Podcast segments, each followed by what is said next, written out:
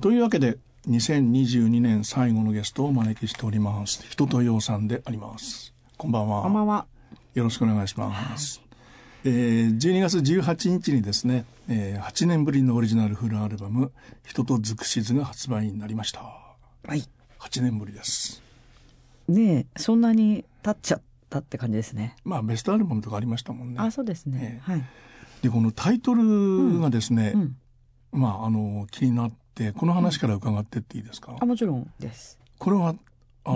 先に言葉があったんですか、それとも作り終えてから？先にもう普段から美術館よく行ってるんですけれども、その時に見た、サントリー美術館の職人尽くし図っていう映画、はい、素晴らしくよくて、このな尽くし図っていう部分タイトルにいつか使いたいなと思ってメモっておいたんですね。あ、タイトルありきだった。うん、そうで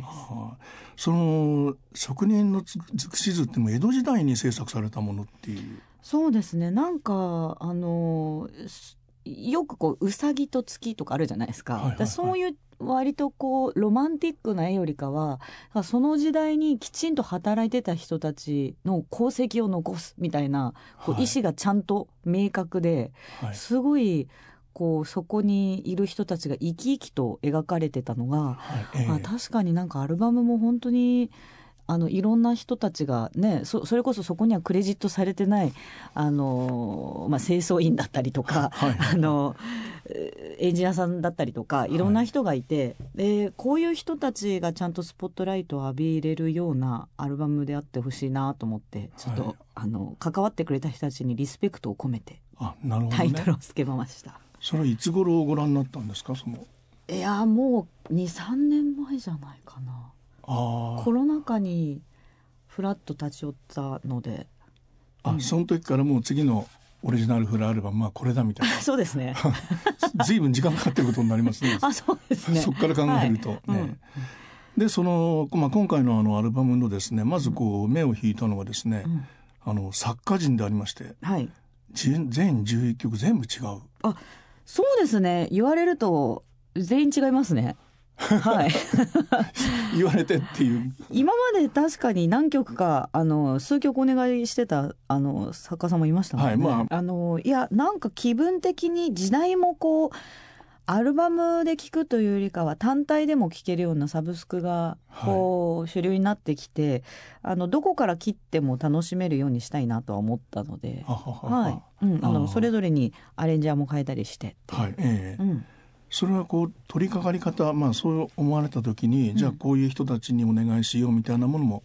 同時進行でずっとあったんですか？そうですね、先ほど意外だったっておっしゃってたボニー・ピンクちゃんなんかはママ友なんですよ。そう、ボニーちゃんも子供がいて、でよく遊ばせたりして一緒に。そうで、なんかこうもちろんすごくボニーピンク大好きで聴いてたのもあり、はい、なんかこう20周年っていうのにかこつけて曲書いてくれたりしないかなと思ったら、すごい今は言われてすぐにできる感じはしないけど、なんか何個か詩を投げてくれたらトライするって言ってくれて、文字通り 3級目で受け取ってくれました。で1曲目がですね、クラウドさんの僕を見てっていう曲で始まってて、はい、これはクラウドさんの曲で始めたいみたいなものがあったんですか？これ実はこの曲がこのアルバムで一番最後のレコーディングで。あ、最後なんだ。そうなんです。で里親と里子についてなんかこう応援する曲、詩を書きたいと思って、で誰がいいんだろうなって思った時にクラウドがパッと思いついて、で LINE でお願いしました。LINE でね、はい、今時間あるって聞いてでこれ里子のテーマなんですか？そう、里子の目線で里親さんに当てた気持ちで書きました。居場所のない僕っていうのはね、そういうことでもあるんだろうなと思ったんですが、なんかこうそうですね、私の友人で三橋美香子っていう、アーティストがいて、はい、で彼女がもう何人だろう、10人近く里子を育ててて、でそのお話を聞いてるうちにやっぱそのなんでできるんだろうっていう不思議とその圧倒的な愛にこうやっぱ押されて、これはちょっとこの全世界で頑張ってる里親たちを応援したい、そしてもっと里子と里親をマッチングしたいって思って書いたんですよね。なるほどね。それを最後に書いたものを1曲目にされてるんだ。そうで、なんかこうディズニーの映画みたいに、はい、聞いた後になんかこう希望が広がるものにしたいって、あれそういうアレンジにしてってお願いしたんですよ、クラウドに。ああ。だから文字通りなんかこうすごいキラキラしたアレンジに仕上がって、はいでクラウドがその中で三味線弾いてんですよ。これ三味線ですよね。そう下あるかなと思ったけど、ね、三味線だよなと思ってそうでそうトラックに三味線って入ってて、これなんで三味線なのって言ったらなんかリトルビットジャパニーズフレーバーねって言われてでしかもこれ誰が弾いてんのって聞いたら、僕って言われて、だ近所で三味線持ってる人に借りて、でも弾いたことがないから見よう見まねで、弾いたから本当にワンフレーズしか入れなかったって言ってました。でそういうこの始まり方、流れの中にですね、人とようさんのこうある種の、人生というと大げさですけど、こう今までの生きてきた中でのいろんな場面が歌い込まれているようにも思えた、そうですね。多分耳をすますのラップ的な部分とかは、そうですね、今まで行った旅先の名前を入れてみましたね、これもうほぼ3文字ぐらいしか直してないぐらい、歌詞そのまんま丸山直太朗君がそのまま採用して、でデモテープも直太朗の美しい声で入ってて、やっぱり直太朗は歌がうまいなと思いながら聞いてましたでこの、ラップトーク的なところは、じゃあ後からこれはようさんの言葉で入れられてるというか、もうこの出来上がっ歌詞結構このまんまだったんですよ。で直太朗がもう一言一句変えることなく、そのまま入れてくれたので、全部視線なんだ。そうです、全部視線、完全視線です、全曲。そうですね。曲線あったかな。曲が先にできてたのは黒縁メガネ武部さんかも。それ以外はほぼ視線です。なるほどね。でも宮島さんもこれ全部ほとんど出来上がってたんだ。そうです。もう詩をこのまま渡したら、このまんま直太朗が書いてくれて、なんだったらこの書いた日付まで、メロディーにしようとしてたんで、22年11月20日みたいな感じで、いやここいらないからって言ったぐらい、歌の中に入れてたんですか。もうプリントアウトした中にその日付が書いた日付があって、それをこれもやっぱメロディーつけた方がいいって言われて、いやこれ違うっつってこれ全部行かれてるんですか、このケニアのスラム街とか。そうですね。この少数民族の、そうですそうです、スンザ村も行きました。メキシコのゲリラとか。サパティスタだけは、行きたいと思っててまだ行けてないとこです。それどういうあれで行かれたんですか。スンザ村とかスラム街なんかはそこで NPO やっている、スクールを立ち上げた人に、寄付をしてほしいって頼まれて、寄付するのは簡単だけど何をしてるかわからないところに寄付するのはちょっと難しいから行ってみるって言って行ったんです、で行かれて、行って寄付してよかったなって思いましたすごいなこの、ツンザ村は多分今まで日本人が7人ぐらいしか行ったことがないっていう、もちろん電気ガス水道なしの、そこはマサイ族の最後の戦士っていう人と一緒に行って、ケニアに少数民族だもんな。そう、素手でライオンと戦って勝った戦士と違う村に視察に行って、そこの村ツンザ村のいいところをマサイに持ち帰りたいって言ったので、じゃあ一緒に視察行こうよって言って、第二夫人の日本人のマキさんという奥さんと、はい、とジャクソンというそのマサイの選手と私で津田村行って、まだそこ呪術が残ってて、いわゆるこう冠婚葬祭とかそういう時に歌と踊りでこうなんだろうみんなを集めて巫女さんみたいな人がいて、そうそうそうそうでそこでこうやっぱまだ呪術ができる州長さんが、はい、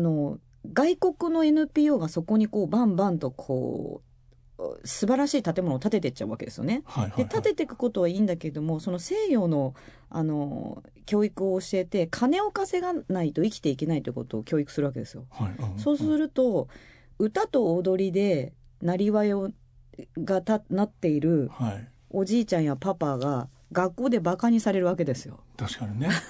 うん、でその州長に君は日本からやってきたシンガーだけれども、はい、俺は歌と踊りでこうやって生きてきたんだけれども、はい、今孫がバカにされてるというどうしたらいいんだって言われて私も日本でお金を歌で稼いでるんですっていう二人で泣きながらどうにもできないねって言って、でもなんかそういうお金が目的ではなくて、やっぱりもともとあったその人々の心を鎮めるとか、はいはいはい、みんなをまとめるみたいなところにやっぱ歌の根源ってあって、はいうん、すごいやっぱこうなんで私歌を歌ってんだろうみたいなのをすごい考えさせられたんですよね、はいうん、なんかその思い出みたいなのをもうなんかこの歌にギュッと詰まってるっていうか、そうですね、私の生きてきた中でたびたび考えさせられる物語を直太朗に全部押し付けたって感じですかね。なるほどね、まあ、あとやっぱすごくインスタとかそういうデバイスのにおける叫びみたいなのがふと聞こえた瞬間があって、はいはいはいなんかこれやっぱ承認欲求なんだなって思って、承認欲求認めてほしい、うん、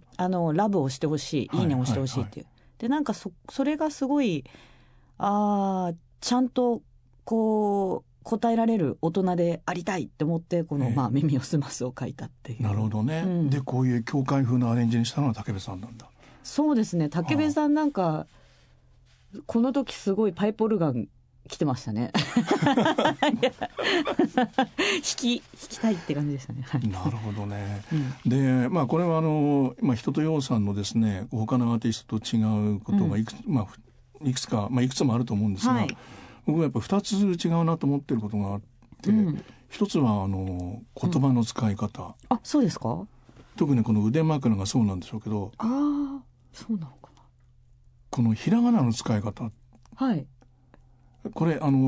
いただいている紙資料もですね、うん、単に詩が並んでるわけではなくてですね、はい、ちゃんとこう詩集のそうですね、レイアウトのように言葉が並んでるっていう、はい、こういうこだわり方。でもこれやっぱ酒井さん、ゴスペラーズにおける酒井さん作曲の曲がすごい好きで、どうしても書いてほしかったんですよね、でなんか言葉遊びみたいなことをしたいなと思って、はい、うん、でそういう言葉をこう歌詞に載せるんだとしたらこんな風に、はい、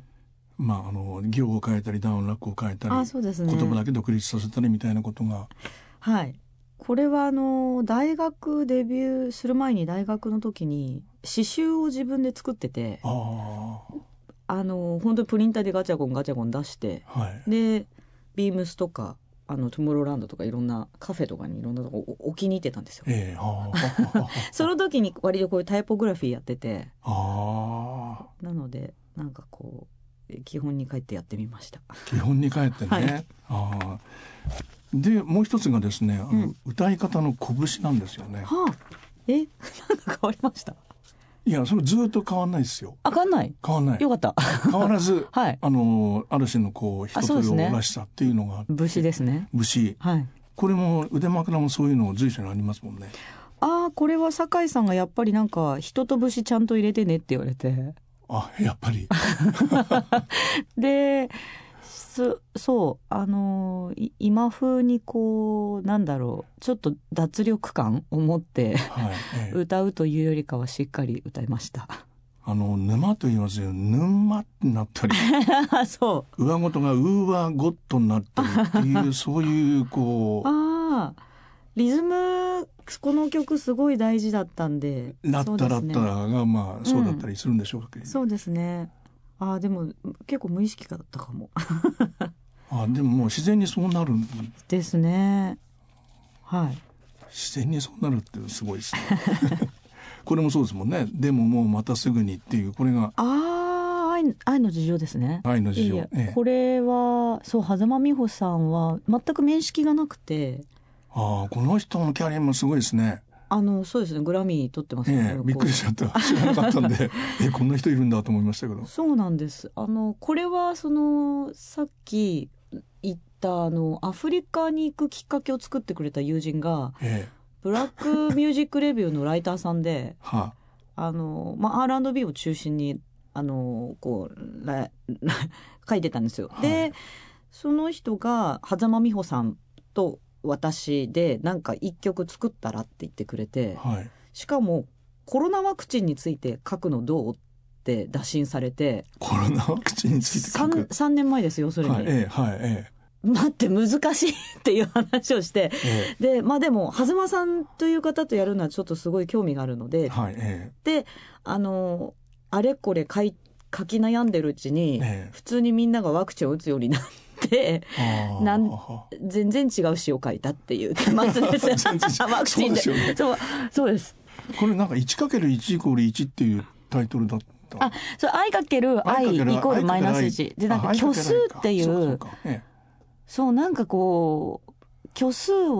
についてね書きたいっていうのは決まってたんですよ数について書きたい。そうなんです。なんかやっぱ数学者ってまあね、やっぱ乱数表もそうですけど、あれがなかったら航海海を渡ることができなかったんで。確かに分度器とかないですもんね。そうだから腰までの距離をすぐに出せないと、次どこに進むか分かんなかったみたいなことを考えると、やっぱ数学者をまあそうですね、もうちょっとスポットライト当てたいっていう気持ちですねあれでも理数系なんです。私何でしたっけ。そうなんです、物理科学を専攻してました工学部なんでしたっけいや環境情報学部なんですけど、でも好きなのはやっぱ数学なんですよ。数学物理、弁前科も好きですなんでそこに惹かれたんですか。やっぱり公式だけ見るとその公式を作った人ってやっぱ現れないけど、そのさ、職人尽くし図と一緒でやっぱこの数学を作った数学者がいて、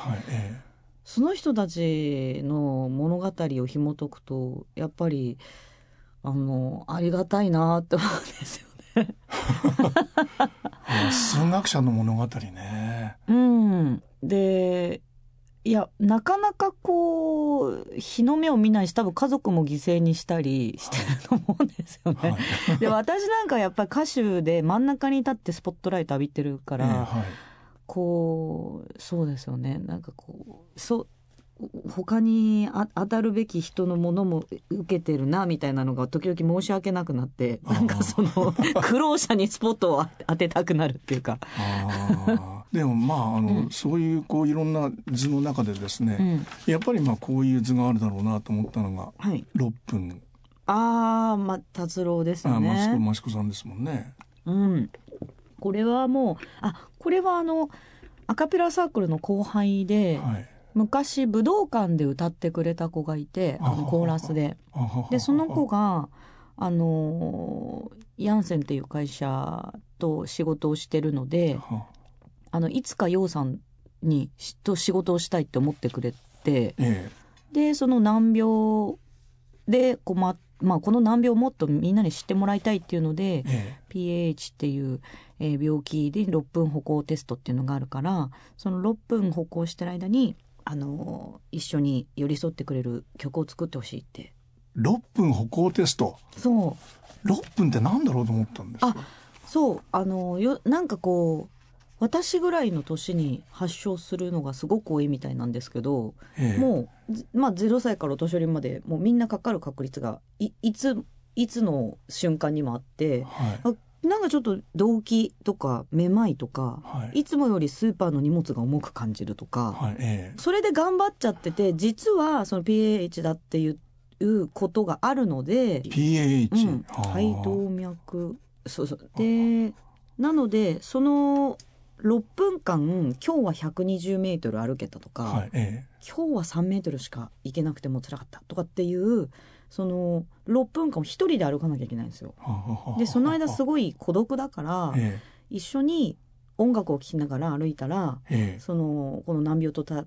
ってる人たちが元気出るんじゃないかっていうのでその後輩から依頼を受けて6分きっかりの曲を達郎に依頼したっていうことです益子さんにその話されたんですか？その PAH の話は。うん、でまあでも多分一番大変だったのは東美陽さんですね、はい、レンジャーの東美陽さんも意外だったですね。あ、そうですね。あでもなんか仕事やりたいと思ってたんですよね、いつか。それもこの8年間の中でこう知り合った人になるんだ。そうですね。やっぱその人脈の中にはやっぱりこの8年っていうことが。あ、そうですね。狭間さんもそうですし、でも狭間さんは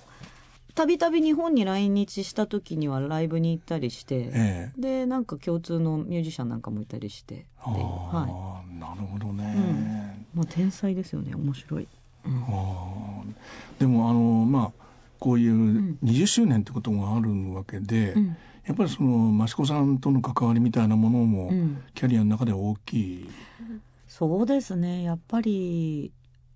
うん、いつ頼んで上がってきたのを聞いても、はい、達郎にしか作れないメロディーだなと思います、でそれでいてやっぱり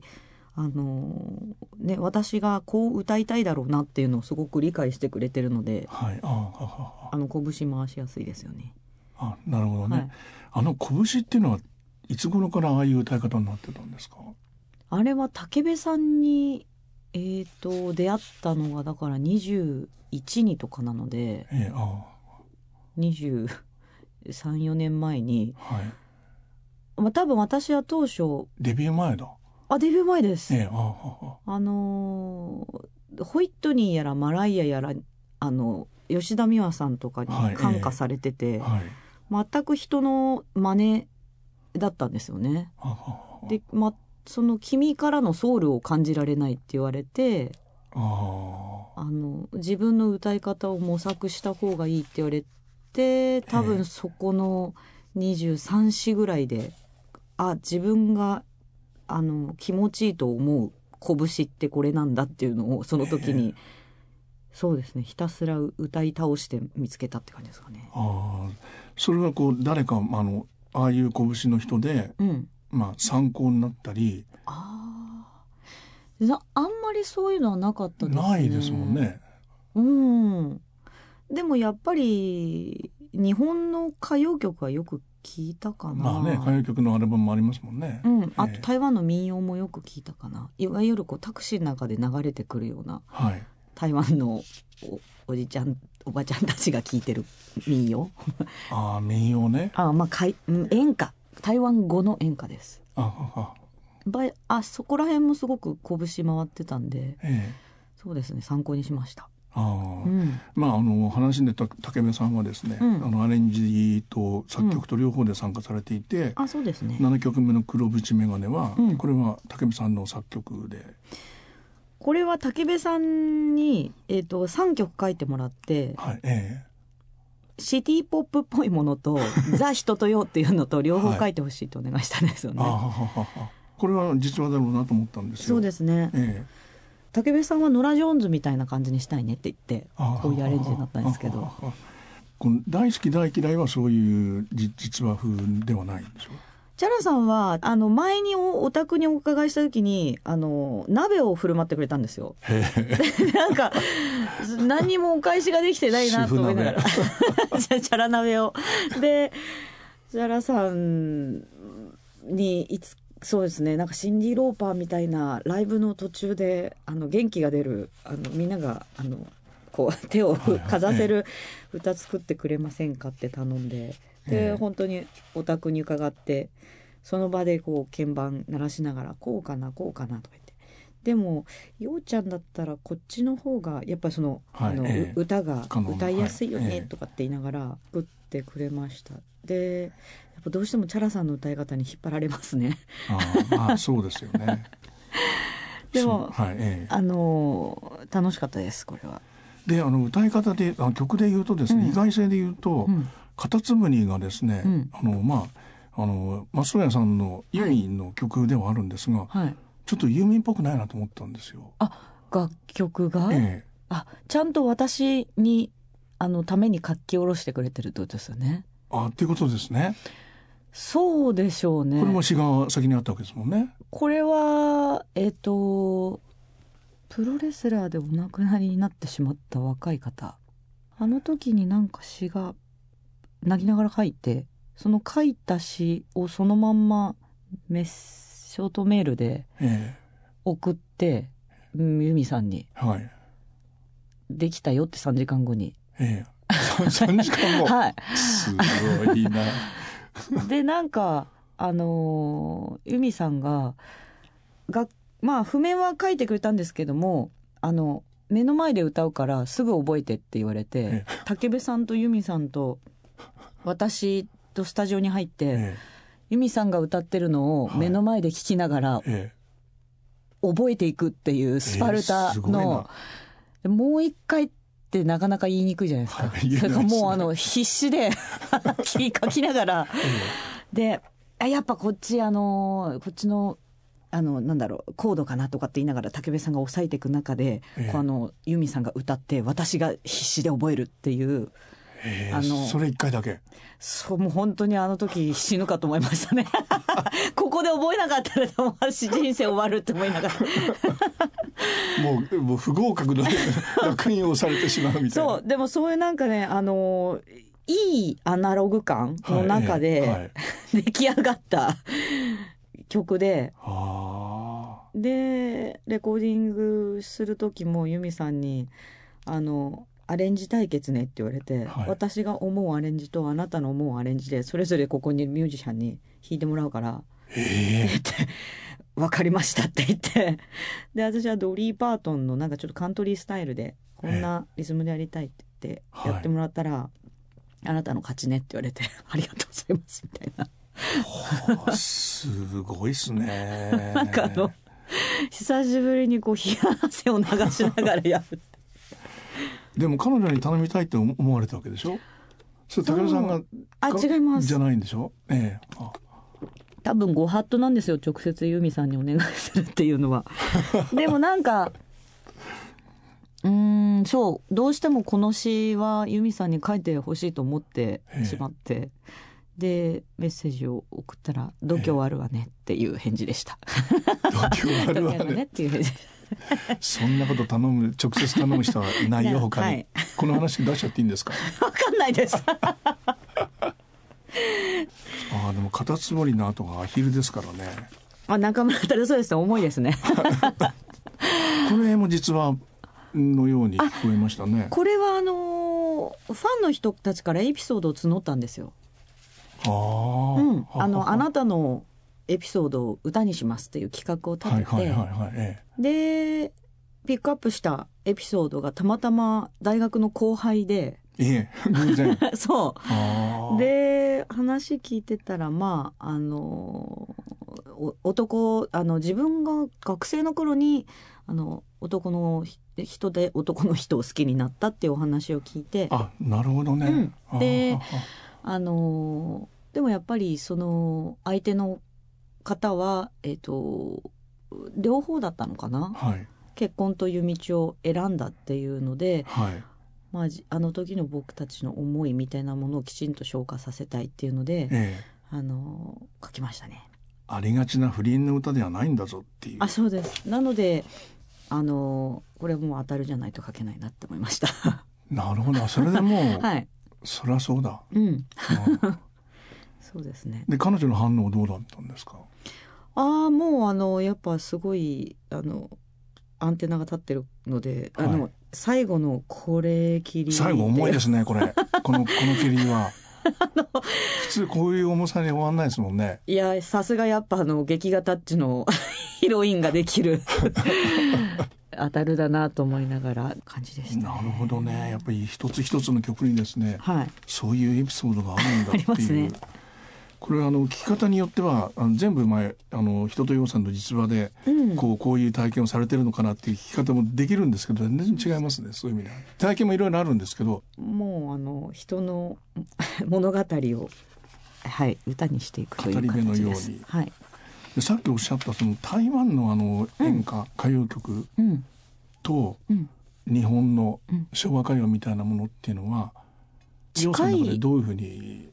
近いと思います。やっぱアン・ルイス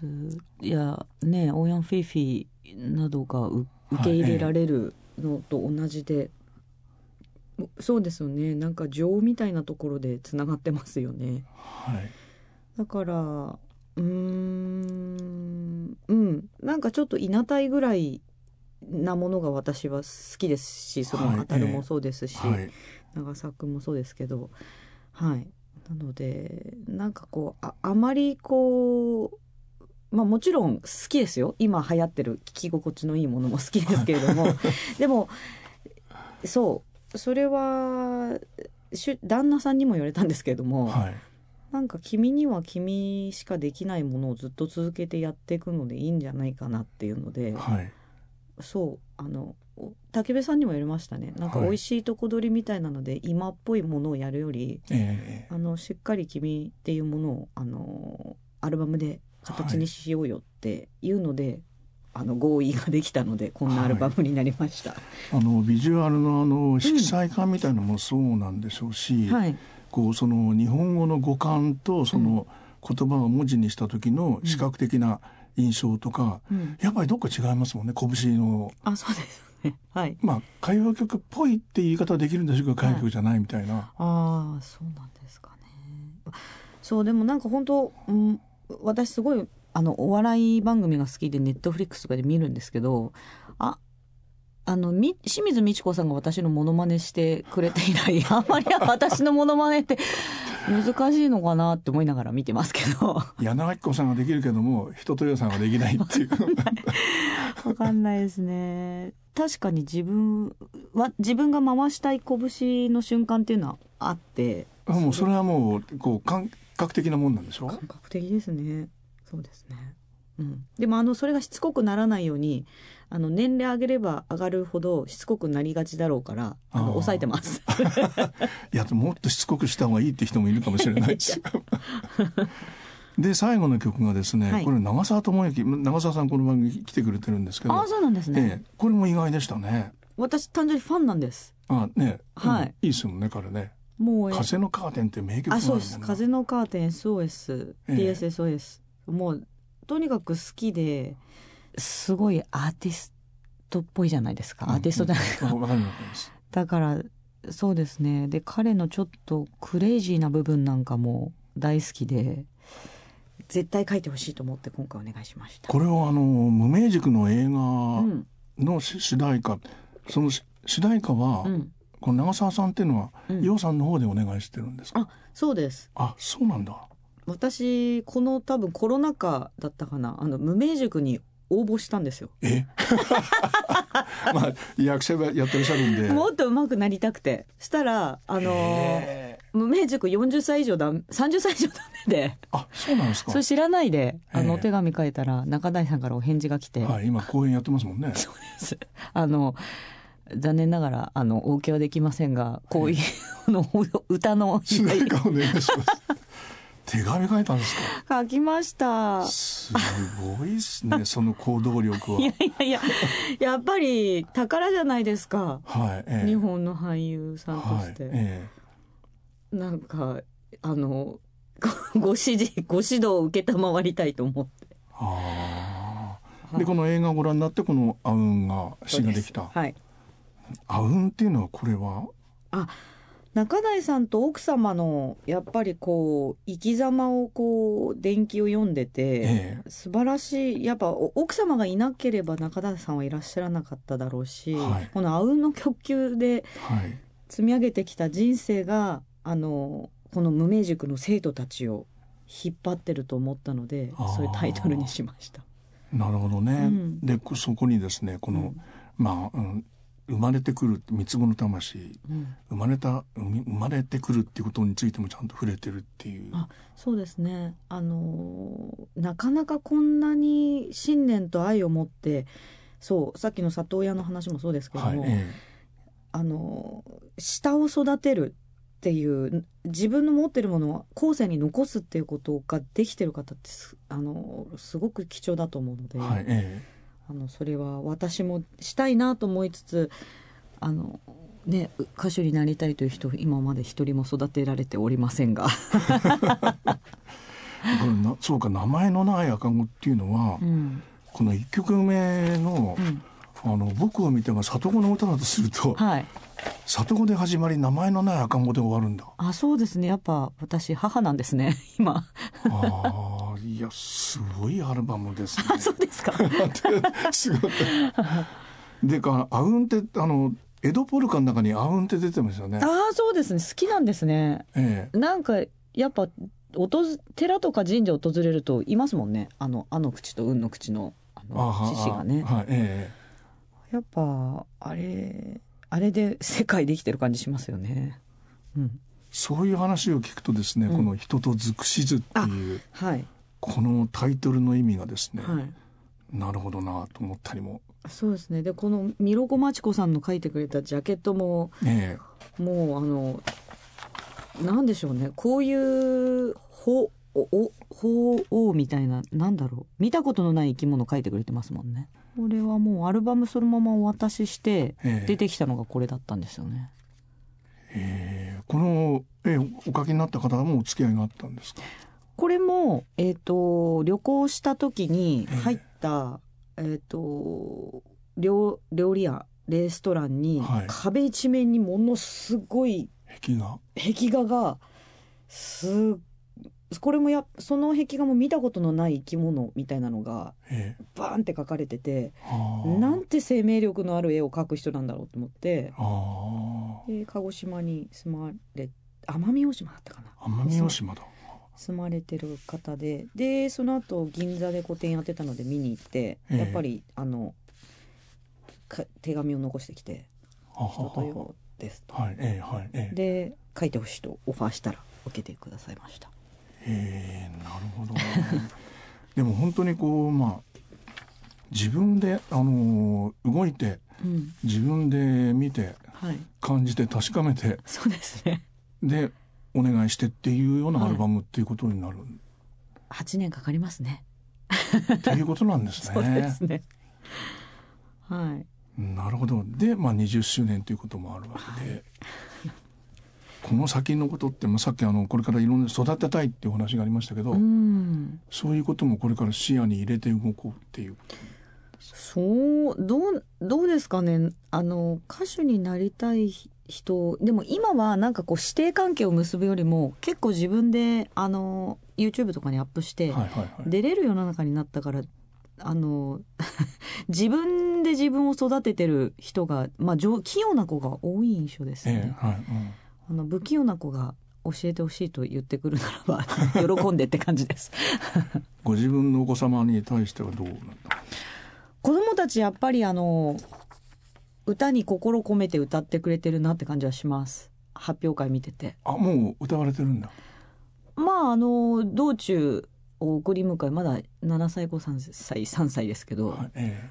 うん、心こもってるなと母親ながらに思いますね。どんな歌を歌われるんですか。あ、もう全然仮面ライダー的な歌を歌ってますけど前のめりで歌ってるのでで割と主人が音程と、そうリズムに厳しいので、そこもちょっと高くとかここはでもスタッカート気味みたいなことやってるので、なるほど、ね、きっちり歌えてますファミリーこう、まあ、グループみたいな、その家族合唱団みたいな形にいいですよね、ジャクソン5みたいな、はい、それはまあ望むべく。ただ何の楽器担当になるか、まあ何でもいいんですけどねわかりました、はい、そういう日が来るかもしれないなと思いながら、はいはい、ありがとうございました。はい、ありがとうございました。